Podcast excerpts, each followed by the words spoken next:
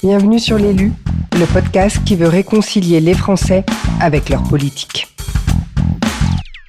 Découvrir la partie immergée de l'iceberg des femmes et des hommes politiques que nous élisons et qui nous gouvernent, voilà l'idée de ce podcast. On ne devient pas femme ou homme politique par hasard, et encore moins qui veut. J'avais envie de comprendre comment nos élus se sont construits, enfin en dehors de leurs idées politiques bien évidemment, et découvrir leur personnalité. Par quel chemin ils sont passés pour en arriver là, là, là, à s'engager, pour nous, pour nous tous, pour le bien commun.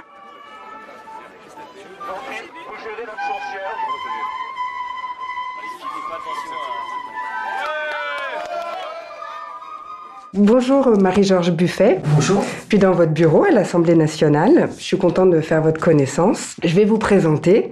Donc vous êtes une femme politique française, députée de Seine-Saint-Denis depuis 2002. Vous vous êtes présentée à l'élection présidentielle en 2007. Vous êtes engagée en politique depuis 1977, d'abord comme adjointe au maire de Château-Malabry. Châtenay-Malabry. Châtenay-Malabry. Vous êtes élu député en 1997, mais euh, vous démissionnez parce que vous devenez ministre de la Jeunesse et des Sports jusqu'en 2002. Et donc ensuite, en 2002, vous êtes, comme je le disais, élu député de Seine-Saint-Denis. Vous êtes toujours aujourd'hui, donc ça fait presque 19 ans. Et vous êtes aussi la première, vous êtes une des enfin, la première femme à diriger le Parti communiste en devenant, en devenant secrétaire national du parti. Voilà. Je vous laisse vous présenter. Marie-Georges Buffet, donc je suis euh, élue de Seine-Saint-Denis, des villes de La Courneuve, de Stein, de Duny et de Blanc-Ménil depuis en effet de nombreuses années. Et avant, euh, je me suis engagée en fait en politique en 1969, au lendemain des événements de 68. J'avais eu une mauvaise impression sur différentes euh, organisations gauchistes à la rentrée 69 à l'université. J'étais à Sancier, donc ça bougeait beaucoup. Et en fait, euh, pour des raisons de d'attachement à la justice sociale, parce que j'avais connu les coupures d'électricité et d'eau quand j'étais euh, jeune, euh, j'ai plutôt pensé adhérer au Parti communiste. Donc je connaissais personne membre du Parti communiste, donc j'ai fait ça par courrier.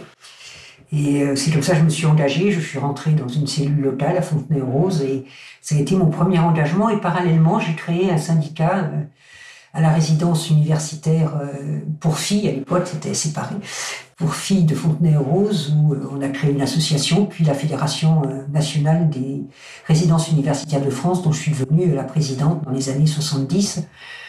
Et ensuite, en effet, j'ai j'ai eu un premier mandat dans une ville dirigée par un maire socialiste où j'étais maire adjointe aux affaires sociales, comme souvent les femmes, on a la petite enfance ou les affaires sociales dans les répartitions de responsabilités euh, dans les, dans les communes. Euh, et puis, euh, cet engagement en tant qu'élu m'a, comment je dirais, a été pour moi essentiel parce que c'est un rapport, un rapport à nos compatriotes, un rapport aux gens basé sur l'humanité. Enfin, je veux dire, on ne peut pas être un bon élu si on n'a pas euh, ce sentiment que chaque individu euh, est un homme, une femme qui mérite respect. Qui Souvent, quand vous recevez des gens en permanence, vous êtes un peu... Bien sûr, ils viennent parce qu'ils n'ont pas de logement. Donc, ils disent, on veut un logement, Madame Buffet. Ou alors, on veut euh, la carte de séjour. Madame Buffet n'arrive pas à avoir un rendez-vous pour ma carte de séjour. Et on peut se dire, bon, ben, on peut réduire les individus à, ils demandent un logement ou elles demandent une carte de séjour où on peut se dire à travers ça, eh bien, on peut entamer avec eux un débat sur le manque de logements sociaux, sur les files d'attente, sur le fait que l'on n'ait plus de, de, rapport humain avec la préfecture, que tout se passe par Internet, tout ce que ça entraîne, etc. Et on s'aperçoit que ces hommes et ces femmes qui, au début, on avait raccourci un peu parce qu'ils sont là, ils, ont leurs problèmes, ils veulent satisfaire, ben, ils ont envie de discuter, ils ont envie de comprendre, ils ont envie de voir quelles solutions, etc. Donc, c'est à travers le positionnement d'élus euh, on fait de la politique autrement. C'est-à-dire que il faut de la théorie en politique, il faut de l'idéologie, tout ça est nécessaire, des propositions, etc. Mais il faut aussi construire avec les gens, c'est-à-dire euh, faire en sorte que les gens se disent, mais oui, moi, euh, c'est parce qu'il y a ces problèmes que j'ai ce problème-là. C'est pas un problème individuel. Voilà et, qu'ils aient envie de se rapprocher d'autres citoyens qui, d'autres compatriotes qui ont les mêmes euh, les mêmes problèmes. Voilà donc j'ai toujours été élu depuis 1977 dans mhm. différentes localités et ensuite comme député. c'est ce qui me, motive le plus, j'ai envie de dire. Est-ce que alors donc la politique pour vous, dans votre vie, en fait, qu'est-ce que ça représente? Une passion, un sacerdoce ou c'est un métier? Ah, C'est absolument pas un métier. Celui qui, ou celle qui conçoit cela comme un métier risque de ne pas être élu longtemps, parce que les gens vont très vite le sentir. Il faut que ça soit un engagement d'abord sur la base d'idées. Euh, moi, je suis communiste, euh, même si souvent je suis en colère contre mon parti, en désaccord, etc. Euh, je reste sur cet engagement communiste et je suis élu pour porter ces valeurs, pour porter ces valeurs du collectif, de la fraternité, de la solidarité, de l'humanité, du féminisme, tout ça. donc pour moi, c'est un engagement d'abord, un engagement sur des idées, sur des valeurs ça peut pas être autre chose. D'abord, vous tiendrez pas longtemps parce que faut pas, faut pas penser que c'est une voie royale. Je veux dire, moi, je suis député de l'opposition depuis 19 euh, euh, ans. Euh, c'est dur de faire aboutir un projet, c'est dur de faire aboutir une proposition. Hein. J'ai des combats que je mène depuis des années et des années. bon, il y a des points où on a marqué des points sur, par exemple, le, vote abolitionniste contre la prostitution, les lois contre les violences faites aux femmes, mais sur d'autres sujets bon, on a l'impression qu'on se bat, euh, c'est vraiment des résultats. Donc, c'est pas une voie royale, mais il faut que ça soit basé sur, euh, oui, des idées, des engagements, euh, une volonté, une volonté politique, en fait. Hein. Et ce sens de l'engagement, il vous vient d'où? Est-ce qu'il vous vient de vos parents? Comment est-ce que Pas du tout. il me vient d'abord, je vous disais que je suis tombée dans une cellule locale à, mm-hmm. Fontenay-Rose où la secrétaire de, de cellule s'appelait Blanche, je me rappelle. Euh, on était encore avec les ronéos qu'on faisait sur la table de cuisine, parce que c'était très salissant, la ronéo, pour tirer des tracts, etc. C'était cette fraternité, cette humanité, c'était ces hommes et ces femmes qui, euh, chacun dans leur quartier, dans leur cellule, donc, hein, euh, puisqu'à l'époque on avait vraiment des cellules, porter leurs idées, aller dimanche distribuer l'humanité dimanche, euh, des tracts sur le marché, euh, se mettaient devant les portes quand il y avait une expulsion pour empêcher l'expulsion, euh, aller soutenir une entreprise qui était en lutte. Voilà, c'est eux qui m'ont appris ces, euh, cet engagement quotidien qui n'est pas un engagement euh, qui fait parler de soi, quand je veux dire, c'est un engagement quotidien avec cette multitude de militants et militantes. Mais c'est vrai pour d'autres partis. Hein, c'est pas, mhm. je, respecte beaucoup les hommes et les femmes engagés à droite comme à gauche dans d'autres partis. C'est une forme quand même de, oui, de, de, de penser aussi à l'autre, aux autres. Je dirais plutôt aux autres au pluriel. Voilà, de ne pas être chacun chez soi et, s'occuper de soi. C'est aussi se dire que ma situation, elle dépend aussi de la situation des autres et vice-versa, et qu'il faut du collectif. Euh, ce qu'on a beaucoup perdu dans la lutte politique aujourd'hui. Donc c'est la fraternité, en fait, qui vous anime, qui vous a poussé à vous engager. Et, euh, et alors pourquoi vous avez choisi la politique?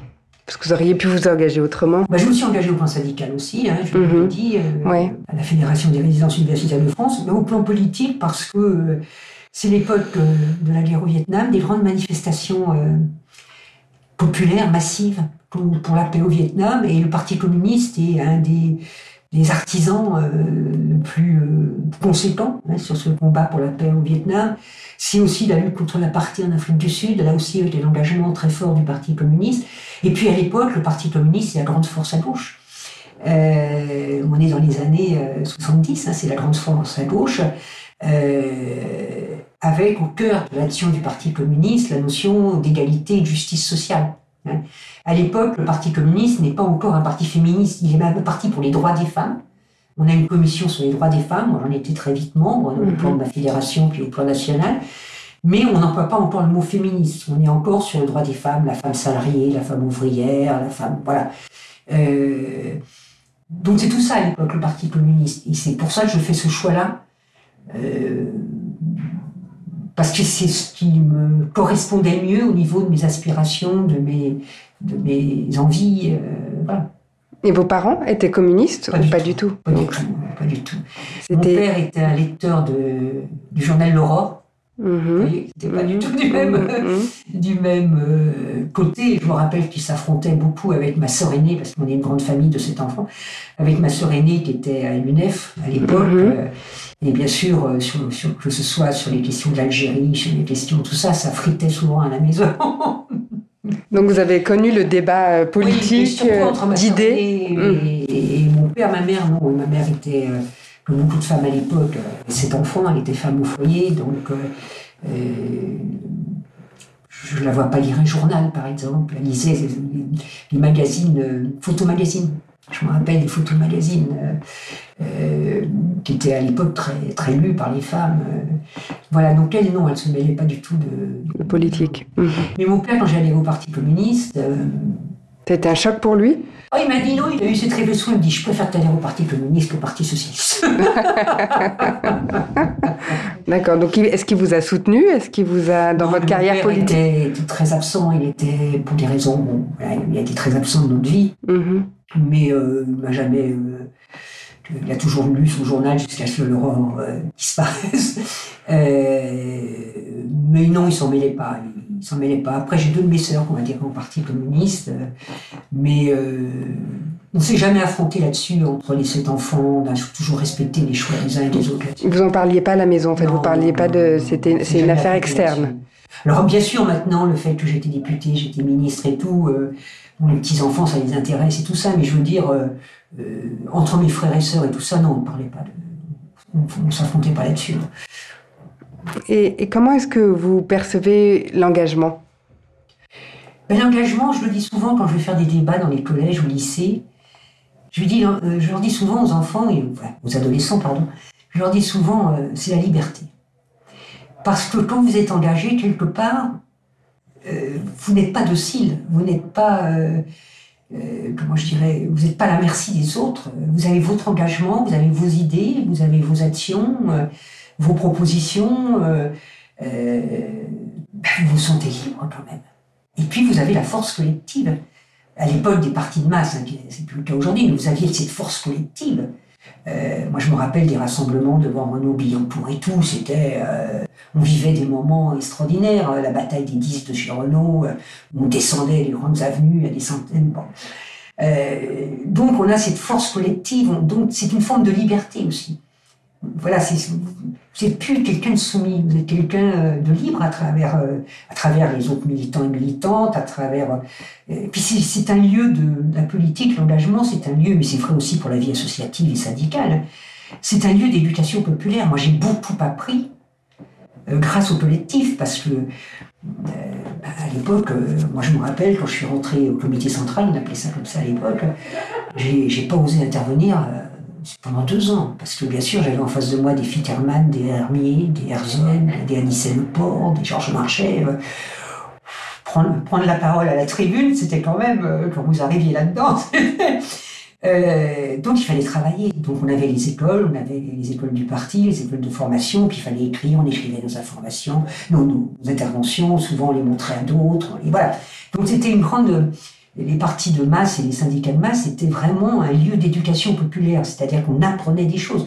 Moi, je me rappelle au plan international, par exemple, euh, à l'époque de, Georges Marchais, il y avait toujours une partie dans tous les rapports, il y avait la partie nationale avec les enjeux nationaux et tout, et il y avait toujours une partie euh, importante sur la situation internationale.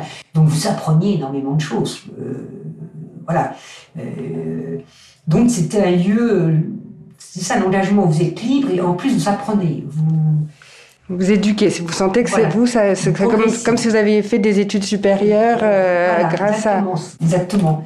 Et euh, c'est moins vrai aujourd'hui parce que les partis sont moins, il y a moins d'adhérents, mhm. d'adhérentes, mhm. euh, il y a moins de, comment je dirais, d'organisation de, base. Hein, ça s'est un peu concentré, recentré. mais c'est sûr que par exemple, moi j'ai eu la chance de participer à une cellule, c'était à Bagneux, on avait déménagé à Bagneux à l'époque, on était dans une cité universitaire pour couple, et euh, je suis rentré dans la cellule de Lucien Sèvres, grand philosophe marxiste Lucien Sèvres.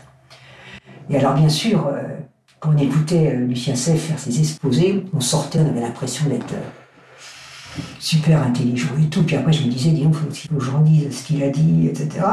Mais on apprenait énormément. Quand vous avez des gens comme ça qui euh, intervenaient dans votre réunion, vous étiez là,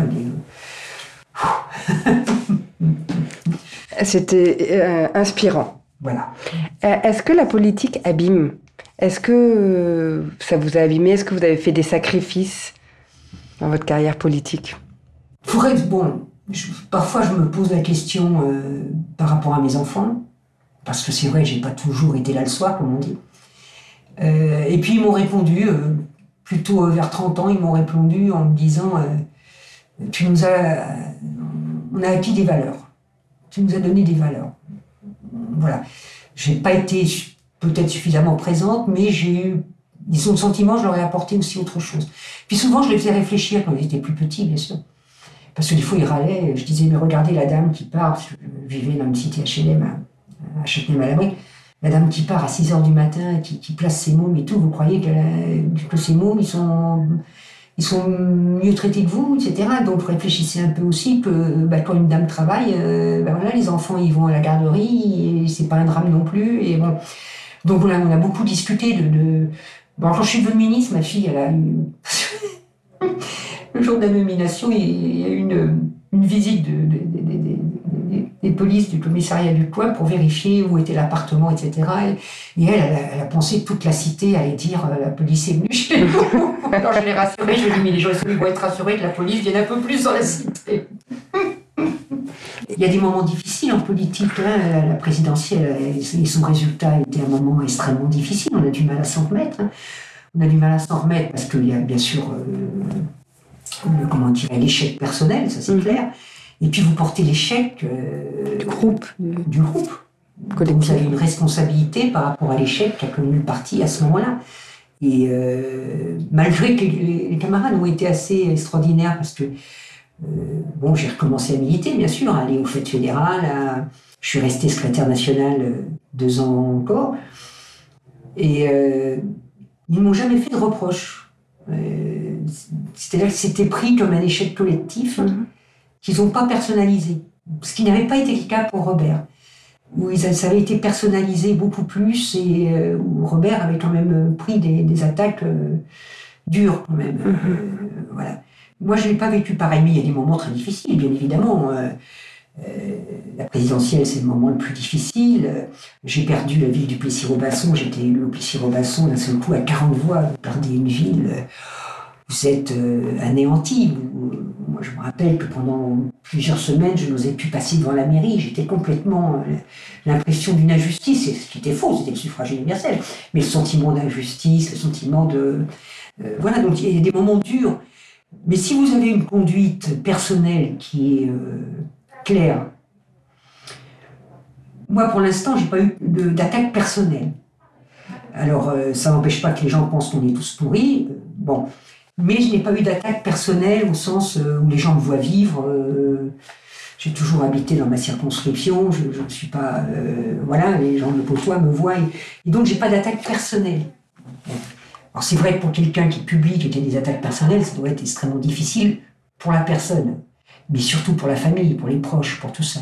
Moi, j'ai pas connu ça. J'ai eu d'autres moments difficiles. Le match France-Algérie, euh, j'ai vécu euh, les 15 jours qu'on suivi. Ça, ça, a été une sinécure. Ou la, la, la, lutte contre le dopage, il y a des moments où je me suis dit que j'allais euh, me faire tacler par le gouvernement, etc. Mm-hmm. Donc j'ai eu des moments de, de grande hésitation, de, de peur, de, de doute. Mm-hmm. Mais, mais c'est le combat aussi. Voilà, il faut aussi L'autre fois, je me suis un peu énervé dans l'hémicycle parce que euh, nos nouveaux députés, là, enfin, qui ont jamais. Beaucoup d'entre eux n'ont jamais eu de, parcours politique avant. Et alors, bon, ben, ils ont eu des, permanences taguées. Bon, c'est pas bien. Mais je leur ai dit quand même, quand vous êtes un homme public ou une femme publique, eh bien, je vous attends que des gens ne soient pas d'accord avec vous. Et que des gens soient en colère contre vous. Il faut vous y attendre à ça. Et vous n'allez pas nous faire un scandale du siècle parce que euh, vous êtes fait aller votre permanence. C'est pas bien. C'est pas, pas bien de faire ça. Mais ne faites pas non plus. Euh, voilà, vous vous êtes engagé en politique. Donc vous savez que vous aurez des contradicteurs. Vous savez que vous aurez des. Oui, c'est normal. Euh, avez-vous appris autant de, autant de vos réussites et de vos, que de vos échecs? Ben, je, je, parle souvent d'une expérience qui pour moi est mon plus beau souvenir militant, c'est le référendum de 2005. Mm-hmm. Et là, si on tire euh, enseignement de ce référendum, où le peuple a gagné, même si après ça n'a pas été appliqué, largement, 55%, euh, ils ont gagné, elles ont gagné par l'éducation populaire. Parce que d'un seul coup, on a réussi à faire en sorte, d'abord qu'on s'unisse, Mhm. qu'on dépasse les frontières des partis, etc. Et puis tous les gens, il fallait voir ce que c'était le projet de traité constitutionnel. hein. Pour, pour lire ça, il faut déjà euh, s'accrocher. Hein. Mais les gens se sont passionnés sur l'affaire, mais des gens très... Et puis vous avez eu, c'était l'éclosion d'Internet, vous avez eu des enseignants, des universitaires qui expliquaient aux gens les articles, euh, ce que voulait dire tel article, etc., etc. Et puis nous, dans les rencontres débats, dans les meetings, on expliquait les articles. Et les gens n'ont pas cédé. C'est-à-dire, comme ils avaient compris les enjeux, ils ne se sont pas laissés avoir par les menaces euh, qu'on allait tuer l'Europe, qu'on allait ceci, que le nom de gauche était pareil que le nom de Le Pen, que on essayait de nous mélanger toujours. Dans les débats télévisés, j'avais toujours Le Pen qui était là, le père, euh, Mhm. qui était là, euh, etc. Et, et ça n'a pas marché. Les gens ont, ont tenu, enfin les gens de gauche ont tenu ferme sur, sur leur opposition à ce traité pour une autre Europe, parce qu'il y avait eu cette, euh, ouais, cette euh, prise en compte par les gens eux-mêmes de l'enjeu et tout ça. Et c'est pour ça qu'aujourd'hui, quand je vois le niveau du débat politique, euh, qu'on prenne les questions d'identité, les questions d'immigration, les questions de sécurité, etc., euh, si on pouvait se poser, si on pouvait donner les éléments, si on pouvait euh, expliciter comment s'est construit la France, par exemple, parce que moi je voudrais que tous ces gens-là qui, qui tiennent des discours aujourd'hui sur l'immigration nous expliquent d'où venaient leurs grands-parents. Euh, moi, ça venait de la Pologne, ça venait du Hanovre, euh, et puis on est combien ça venait d'Italie, combien ça venait d'Espagne, combien ça venait, etc., etc. Et puis il y a eu des gens qui venaient d'Algérie, du Maroc, et puis il y a eu des gens qui venaient du Mali, etc., etc. Mais c'est la construction de la France depuis des décennies et des décennies. Bon, euh, est-ce qu'on peut réfléchir ensemble? Est-ce que, est que toutes ces familles qui sont arrivées, qui ont travaillé dans les mines, qui ont travaillé dans la sidérurgie, qui ont travaillé...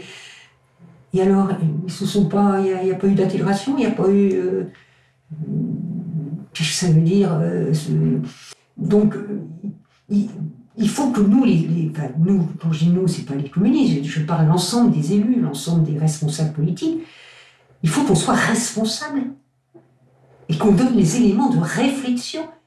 Après, les gens, ils voteront ce qu'ils voudront, ça, c'est pas le problème. Mais les éléments de réflexion pour euh, éteindre les feux qui n'ont pas de raison d'être. Euh, Nous ne sommes pas envahis. Euh, oui, il y a des, des- des réflexes communautaires, etc. Il faut les combattre, faut les... mais, mais c'est pas une majorité, c'est pas. euh, voilà. Il y a aussi beaucoup de fraternité. Euh, moi, je vois dans le département qui est le mien, à Seine-Saint-Denis, il y a- des multitudes d'associations euh, pleines de solidarité de fraternité. Tout le monde se mélange et tout ça, tout ça se, se passe bien. Donc, euh, on a une responsabilité, je pense, de chacun dans nos engagements respectifs, à calmer le jeu et à, et à appeler à la réflexion, parce que on peut jouer avec le feu comme ça, hein, et puis un de ces jours, euh, le feu part. hein. Le part. hein. On voit bien que, y compris au sein même de l'Union européenne, nous avons des régimes aujourd'hui qui, euh, je prends par exemple les droits des femmes, qui sont euh, dans une démarche de régression des droits des femmes, sur l'IVG, sur euh, voilà, on a sur les homosexuels. on voit bien comment au sein même de l'Union européenne, on a des régressions portées par des régimes ultra conservateurs, etc. Donc on peut toujours se, dire la France et puis des droits la démocratie. c'est bon, D'accord. Euh, encore faut-il que justement les démocrates euh, se mettent au niveau des dangers actuels euh, que porte le populisme, etc. Et donc, il faut qu'on élève un peu le discours politique et qu'on arrête la petite phrase, le message sur Twitter et, et toutes les bêtises qu'on voit aujourd'hui en politique. Est-ce que vous avez peur? Oui, moi je suis inquiète. Vous êtes inquiète Oui, je suis inquiète parce que, euh, parce que d'abord, euh, où est l'alternative aujourd'hui? Euh, Si l'alternative c'est entre, la droite et une droite extrême ou extrême droite, bon, ça veut dire qu'en fait, sur le plan économique, sur le plan social, on va s'enfoncer. Bon. Or, pour l'instant, on ne voit pas percer d'alternative à gauche d'alternative au niveau des forces progressistes. Nous arrivons à cette présidentielle dans une cacophonie à gauche qui frise le grand ridicule ou la démarche suicidaire. Euh, nous sommes en train d'éteindre tout espoir chez les électeurs de gauche et les électrices qui d'ailleurs sur les marchés, à juste titre, nous disent on en a ras-le-bol de vos divisions, qu'est-ce que vous attendez pour vous unir, etc. etc. Bon. Et je ne sens rien bouger. Et je sens que chacun va garder son couloir pour arriver le premier euh, des perdants du premier tour. Voilà. Euh, donc oui, je suis inquiète. Parce que, euh, bien sûr, d'autres pays européens connaissent ça, une alternative entre deux politiques qui sont semblables. D'accord. L'histoire de la France n'est pas tout à fait celle-ci. Il y avait réellement des alternatives de droite, de gauche, qui se disputaient sur la base d'idées. De... voilà, donc oui, je suis inquiète je trouve que c'est pas le moment de jouer des biscottos euh, à gauche et qu'il serait, mieux de chercher euh, une démarche responsable, euh, unitaire. voilà, je crois qu'il y a urgence même. Qu'est-ce qui, qu'est-ce qui vous anime? Qu'est-ce qui vous maintient éveillé, qui vous anime? Dans votre combat politique Les gens. L'autre. Les gens, les gens, les gens, la situation internationale, les gens. On ne peut pas rester, par exemple, je pense ce qui s'est passé en Afghanistan. Je ne me sens pas rester dans ma chaise, enfin, sur ma chaise. ce combat, on l'a déjà mené avec les femmes afghanes euh, en 2000. Hein, J'avais déjà créé une association en 2000 pour les femmes afghanes. On avait gagné des trucs, elles avaient un début de reconnaissance de leurs droits. Bon. Bref, tout est balayé. On en fait la une de l'actualité pendant 15 jours, et puis ça commence à discuter avec les talibans, à travers le Qatar, à travers tout ça. Euh, alors on peut rester euh, à rien faire, je peux pas.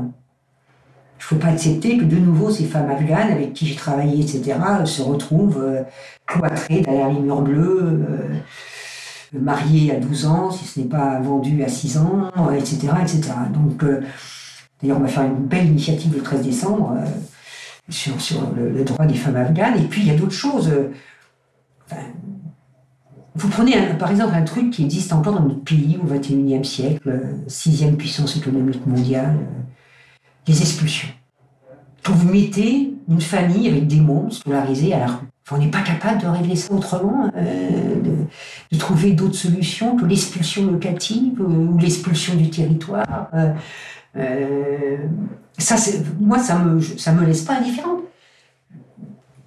Cette semaine à la permanence, on a éclaté de rire, on avait toutes les trois les larmes aux yeux, ma, collaboratrice et la dame qui était là, et, moi, parce que cette dame enfin nous montrait son récipicé avec le droit de travailler.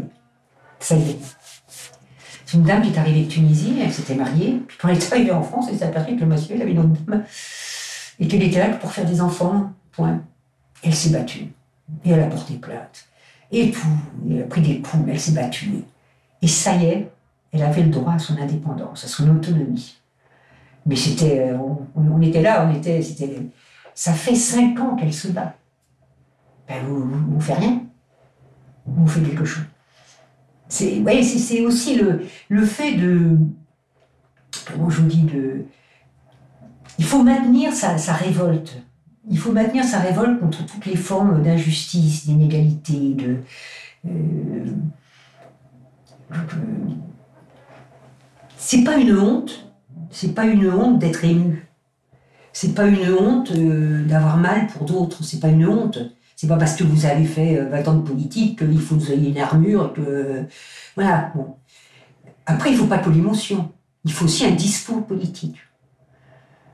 Je raconte souvent cette anecdote, mais Jean-Luc Mélenchon était à la tribune de l'hémicycle, et il y a un député euh, qui lui dit Vous faites de l'idéologie. Et il s'est arrêté et il a répondu à ce monsieur, ce député, bien oui, l'idéologie c'est un ensemble d'idées. C'est ce qui vous manque cruellement. Euh, je trouve que c'était une belle réponse parce que oui, la politique a besoin de, révolte, a besoin de colère, mais elle a besoin aussi de donner espoir en présentant une vision de la société. Parce que sinon, euh, pourquoi voter On, dit a l'abstention? Mais au bout d'un moment, moi j'entends des gens qui me disent Bon, c'est possible, je ne veux pas. Pourquoi vous votez pas? Si vous êtes tous divisés à gauche, là, pourquoi vous voulez je vote?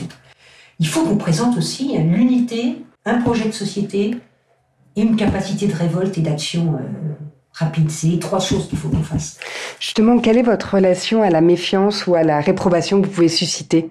Comment est-ce que vous le vivez? Je la comprends. Je la comprends.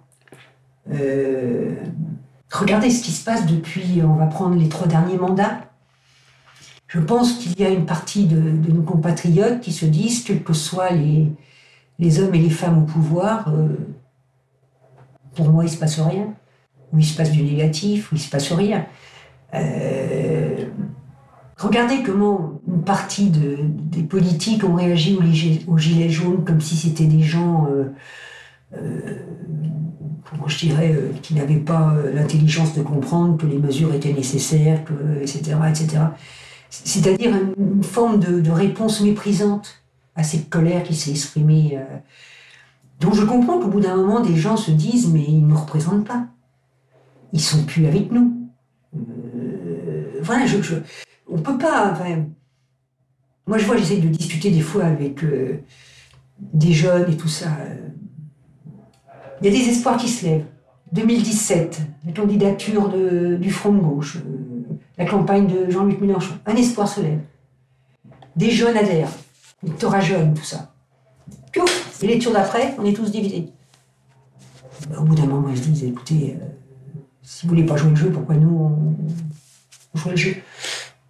Euh, Il nous sort le vote à 16 ans, c'est ridicule à. Enfin, laissons les jeunes vivre leur jeunesse et euh, n'allons pas nous justifier en disant, bah, l'abstention, à faire le vote à 16 ans, c'est ridicule. C'est une proposition complètement ridicule. Euh, le, sujet n'est pas là. Les jeunes de 16 ans, ils seront prêts à s'engager tous, ils ont une offre politique qui leur apparaît euh, euh, enthousiasmante, construite. moi, je suis pas sûr que si j'avais 19 ans aujourd'hui, j'adhérerais au Parti communiste. Rien n'est moins sûr. Vous, comment est-ce que vous avez réussi à travers votre parcours politique, ça fait plus de 20 ans, que, à changer vos vulnérabilités en force? Je ne crois pas que j'ai réussi. Je ne crois pas que j'ai réussi. Euh, je suis encore. Euh, je me dis que je, suis idiote, à chaque fois je me dis mais quel idiote, mais euh, j'appréhende toujours de prendre la parole. mes collaborateurs et collaboratrices le savent, je, bouge un discours jusqu'au bout. C'est le travail qui vous, qui vous déstresse justement, c'est le fait. Ça me rassure un peu, rassure. Mais cette idée c'est quand même, il faut voir, moi, quand je suis rentrée en politique, euh, ce qui dominait, c'était l'idée quand même que les femmes étaient moins compétentes, moins, moins compétentes, moins disponibles. Qu'est-ce qu'on a entendu quand même? Qu'est-ce qu'on a entendu? Hein euh, Vous, vous avez dû vous battre deux fois plus. Oui, pas parce trop. Parce que vous aviez vraiment au début, vous étiez une des premières femmes. Pas trop à l'intérieur du parti, parce qu'on avait des femmes de tête à l'intérieur du parti. Euh, avec lequel on peut être plus ou moins d'accord sur les positions qu'elles sont prises à l'époque, hein, c'est pas le sujet. Oui. Mais quand on avait les Herbèche, quand on avait des Gisèle Moreau, quand on avait des Jackie Hoffman, est-ce que c'est pas marché sur les pieds?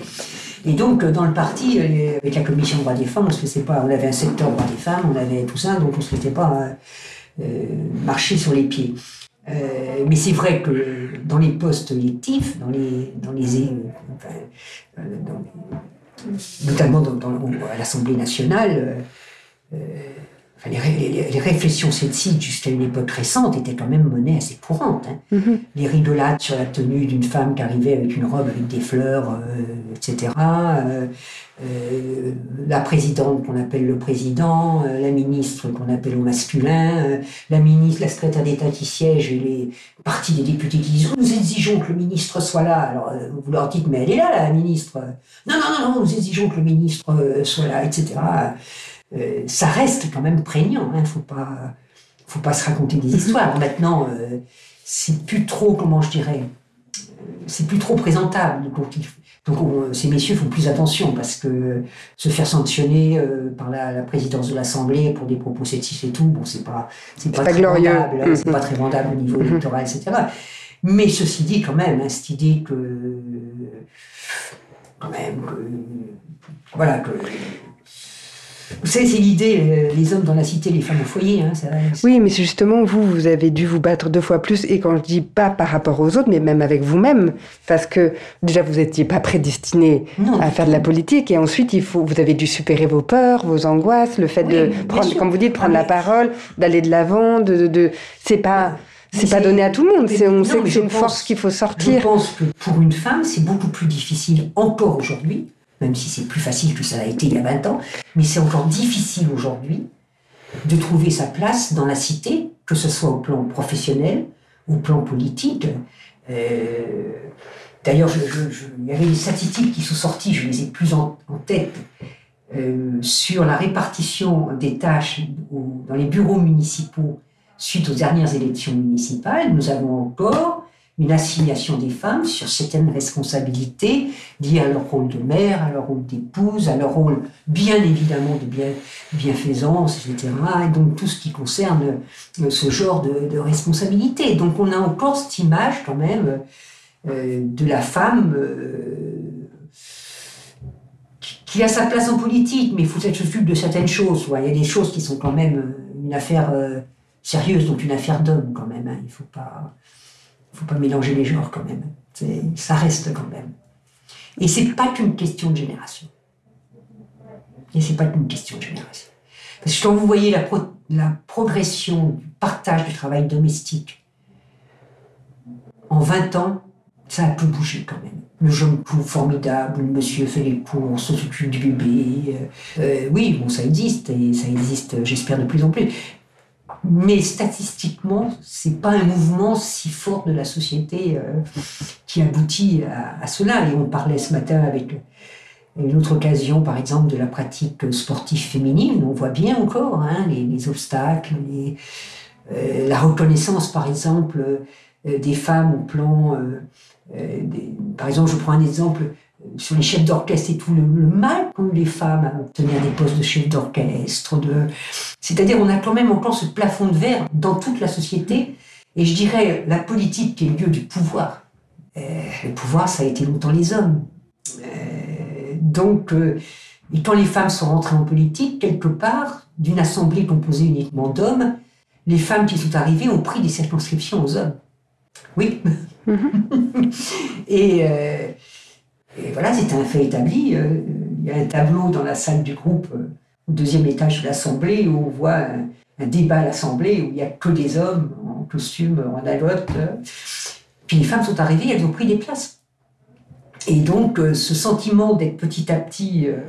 voilà, que petit à petit, bah, la, femme prend sa place dans les affaires de la cité, prend sa place dans les responsabilités, etc ça gêne encore un certain nombre. Mais vous, vous avez senti que vous preniez naturellement votre place vous, c'était inscrit en vous, vous n'avez pas dû vous battre avec vous-même pour dire si, il faut que je prenne ma place, il faut que j'y aille, il ne faut pas que je lâche. Si, notamment quand je suis arrivée au ministère, parce que là, euh, quand on parle de monde de monde d'hommes, euh, le mouvement sportif, notamment à l'époque, ça a un peu évolué.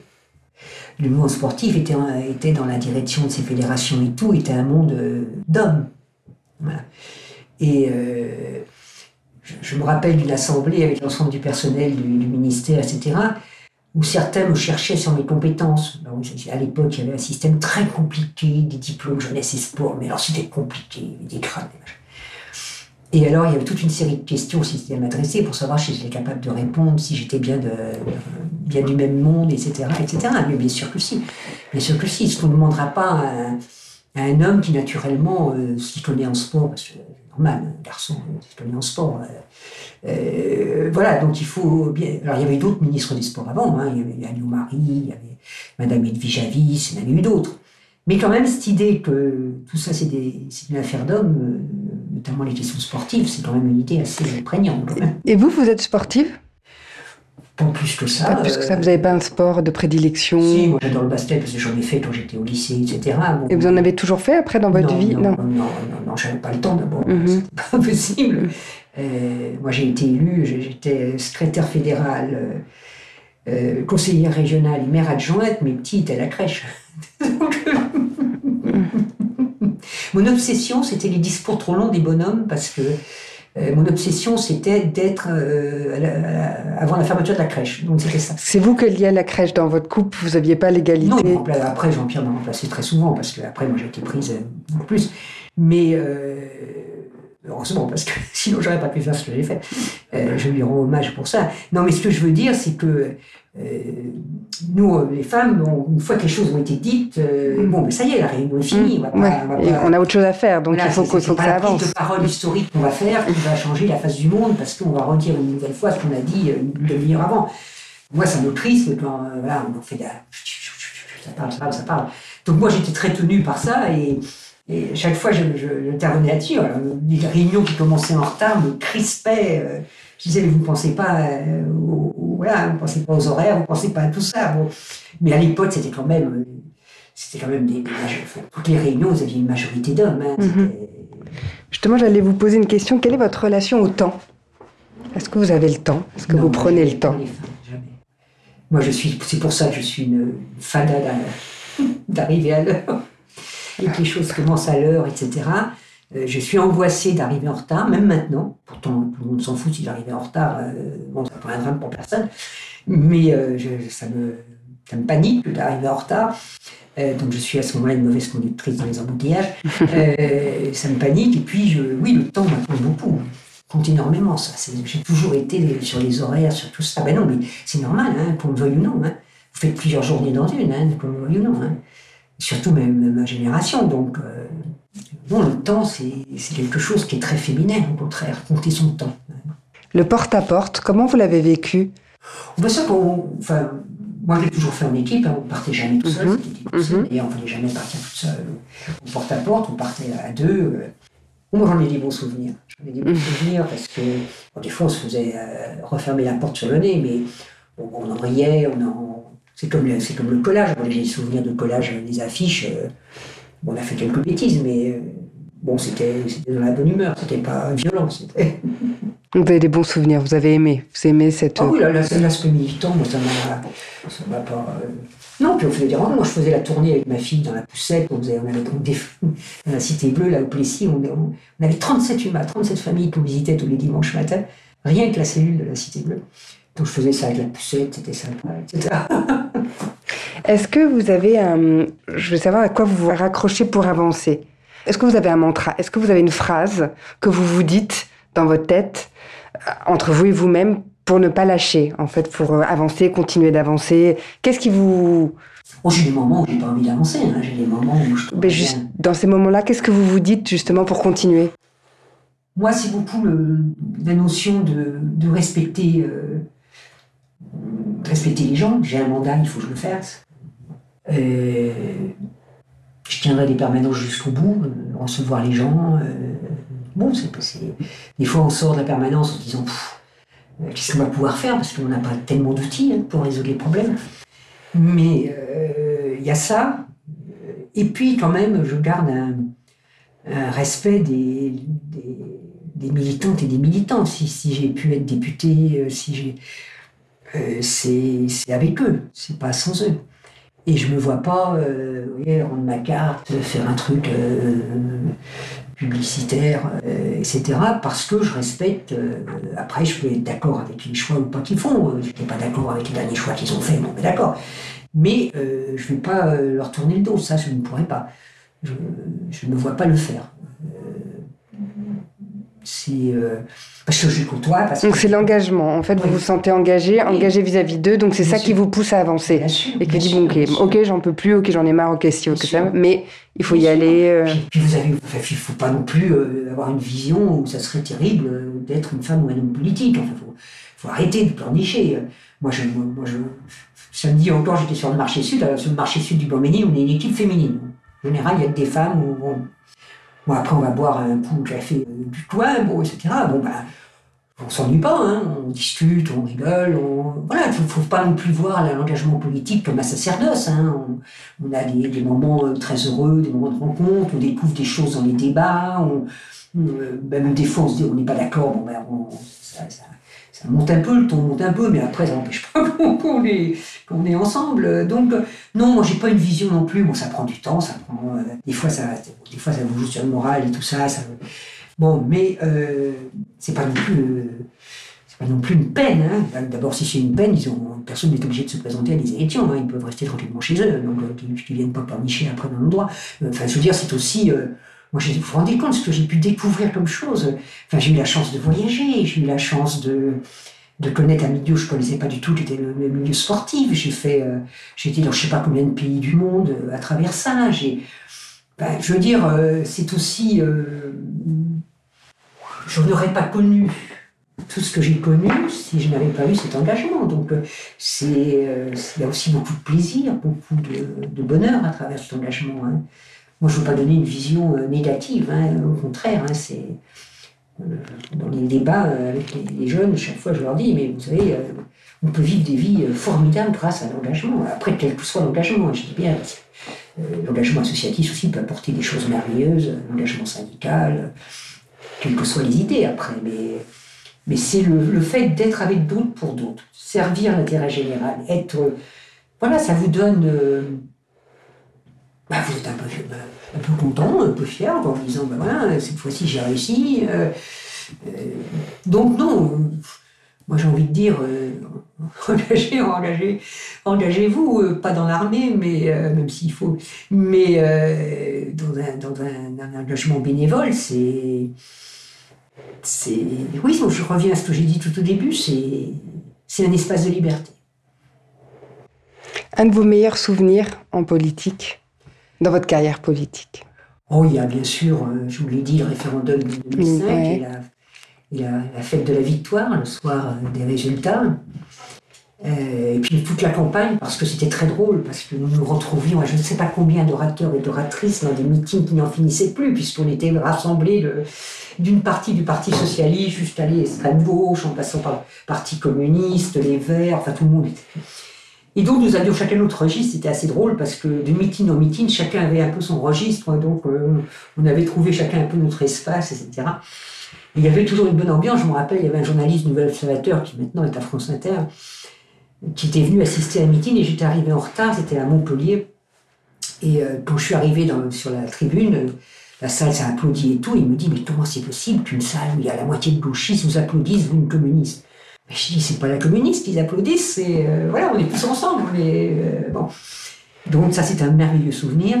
Et puis, euh, ben, le ministère, parce que là, vous avez la possibilité d'agir concrètement, c'est-à-dire de faire en sorte que votre conception du mouvement sportif, du sport, de l'éthique en matière sportive, vous pouvez le traduire dans des mesures, vous pouvez le traduire dans un rapport au mouvement sportif de dialogue, voire de, de rapport de force. Euh, vous pouvez euh, le traduire euh, en proposant des projets de loi à l'Assemblée nationale. Donc vous avez, comment je dirais, vous faites matière. Vous n'êtes plus que dans le discours, vous êtes dans... On le fait, quoi. Dans l'action. Dans l'action. Et ça se traduit, et ça se traduit. donc c'est passionnant. Quoi.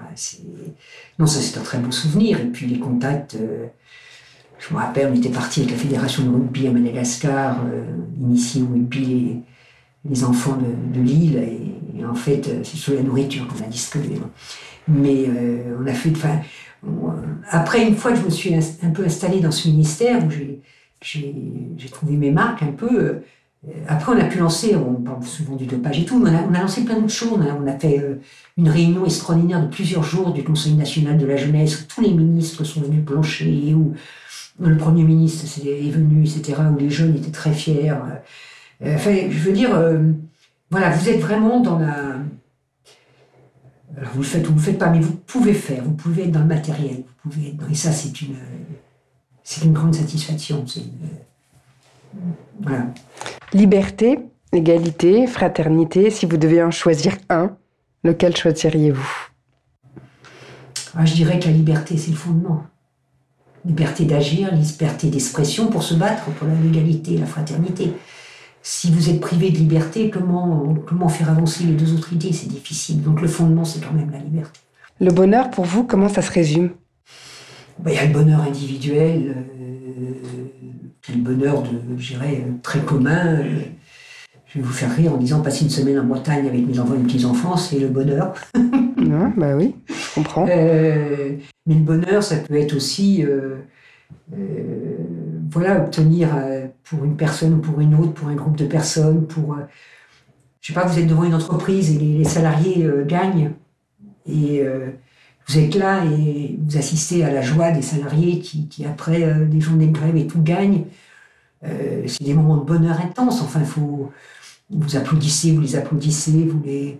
Je parlais de cette femme qui a gagné son récipicé, là, son droit de travailler. Euh, on a vécu un moment là pendant un quart d'heure, c'était le délire à la permanence. Euh, voilà, donc c'est tous ces moments de bonheur qui sont faits de petites choses, de plus grandes choses. quand je suis allée en Afghanistan, puisqu'on a réussi avec l'association à aller en Afghanistan distribuer des, survêtements aux jeunes filles. On, on avait réussi à l'époque à organiser un match mix de volet avec des jeunes filles et des jeunes garçons. C'était merveilleux. C'est merveilleux. merveilleux. Et demain, qu'est-ce que ça vous inspire demain? Bah Demain, euh, de l'inquiétude, je l'ai dit tout à l'heure, sur, euh, sur l'état de notre pays, sur euh, ce qui va se passer plan politique dans ce pays. Est-ce que la gauche va se recréer, va se réinventer, va se... Donc beaucoup de préoccupations par rapport à ça. Je ne sais pas si je pourrais être utile demain euh, sur une, démarche de refondation de la gauche, de quelque chose, je ne sais pas. Peut-être que d'autres plus jeunes en seront capables, mieux que nous. Euh, puis demain, euh, j'aurai plus de temps, puisque je ne serai plus député. Et me, me remobiliser sur le combat de, l'égalité, hein, homme-femme. Parce que je trouve qu'on a, qu'on a perdu un peu de vue dans certains, certaines initiatives, certaines actions. Le fait que le combat pour l'égalité homme-femme, c'est un combat pour l'émancipation de la condition humaine. Toute avancée des femmes fait avancer la condition humaine. Euh, c'est pas un combat contre, c'est un combat pour, un combat pour l'égalité. Et j'aimerais bien me réinvestir un peu. Bon, je le fais parce que je le fais à travers mon boulot de député, mais euh, n'y consacre pas le temps qu'on aimerait y consacrer euh, par rapport à toute une série de lois sur la sécurité intérieure, sur la justice, sur le. Quand nous, tout le gouvernement nous envoie et nous remplit nos agendas avec ces lois. Euh, donc, pour pouvoir se réinvestir là-dessus, sur ce combat-là, ça serait bien. Mhm. Et est-ce que vous avez réalisé votre rêve? Non. Non, j'ai pas de, j'ai pas de rêve. Euh, non, non, j'ai jamais pensé en rêve, en truc comme ça, non. Vous avez jamais rêvé, vous aviez pas, vous rêvez pas à quelque chose Non, non, non, jamais, jamais, parce que euh, on peut dire que c'est, hélas, mais je suis très lucide, donc je mesure à chaque fois les, choses, les possibilités et les obstacles, et donc euh, non, non, j'ai jamais eu de rêve comme ça. Vous rêviez pas d'être ministre? Non, du tout, ça m'est tombé dessus, euh, ça m'est tombé sur la tête. Euh. J'étais partie du, siège du parti, mhm. je rentrais chez moi et j'ai eu un coup de fil de, de Robert Rue à l'époque sur l'international qui me dit Mais tu n'as pas compris, il faut que tu reviennes. Donc j'ai fait demi-tour, je me rappelle, j'étais à d'enfer. J'ai fait demi-tour, on avait encore les premiers portables qui faisaient ça. Euh, j'ai fait demi-tour et je suis revenu et c'est là qu'il m'a dit Bon voilà, les négociations ont abouti avec le Parti socialiste et donc on nous propose ce ministère. J'avoue que je suis tombé un peu. Euh, parce que je connaissais rien. Enfin, je connaissais rien. Si, je connaissais quel trou d'âme, le sport, le non sportif, mais pas mhm. plus, quoi. Euh, le tournoi des cinq nations à l'époque et le Tour de France à la télévision. Euh, mais ça, ça va très vite. Le lendemain, il y avait le Conseil des ministres, donc d'un seul coup, vous vous retrouvez dans la. Vous avez été plongé dans l'arène On est arrivé avec une voiture, on est arrivé du siège du parti avec une voiture dans la cour de, de l'Élysée, puis on est reparti chacun, ils avaient transféré nos affaires, on était chacun dans la voiture ministérielle, on est parti chacun de notre côté vers le ministère. Et alors, au ministère, vous arrivez, puis vous avez tous les directeurs de service, les directrices de service, je dis directrice pour Hein, euh, euh, qui vous attendent avec les dossiers. Donc c'est complètement. Vous êtes dit, vous êtes là, vous êtes dit, non, je ne veux, pas y arriver. Qu'est-ce qui m'arrive là Comment je fais Et puis après, bah, très vite, j'ai eu des, gens compétents autour de moi. J'avais demandé à Jean-Paul Zobut, qui était euh, l'ancien président de la Fédération française d'athlétisme, qui a accepté. Joël Desplanques, qui était l'ancien président de la Fédération de handball, qui a tout de suite accepté. Euh, des gens aussi qui venaient comme ça, euh, un syndicaliste CGT de la RATP qui sur le sport à l'entreprise que j'ai pris aussi, puis un directeur de cabinet. Alors j'avais demandé conseil à Anissé Leport, qui avait été ministre. J'ai un directeur de cabinet, quel est le profil d'un directeur de cabinet et tout. Bon. Et puis après l'équipe s'est mise en place. On a, j'ai pris une, une, femme pour justement s'occuper de la pratique féminine, etc. On a eu j'ai une femme attachée de presse aussi, toute jeune, qui est venue. Bon, après l'équipe s'est formée très vite. Et puis bon, n'importe comment, vous ne pouvez pas attendre. Hein. Oui, il faut y aller. Il faut signer, faut pas signer. Faut... Marie-Georges Buffet, merci beaucoup. merci à vous. Euh, merci pour cet entretien. À bientôt. À bientôt et bon courage. Merci d'avoir écouté ce podcast. Pour prolonger le plaisir, n'hésitez pas à nous suivre sur Instagram ou sur Twitter et bien sûr à liker si vous avez aimé le rendez-vous.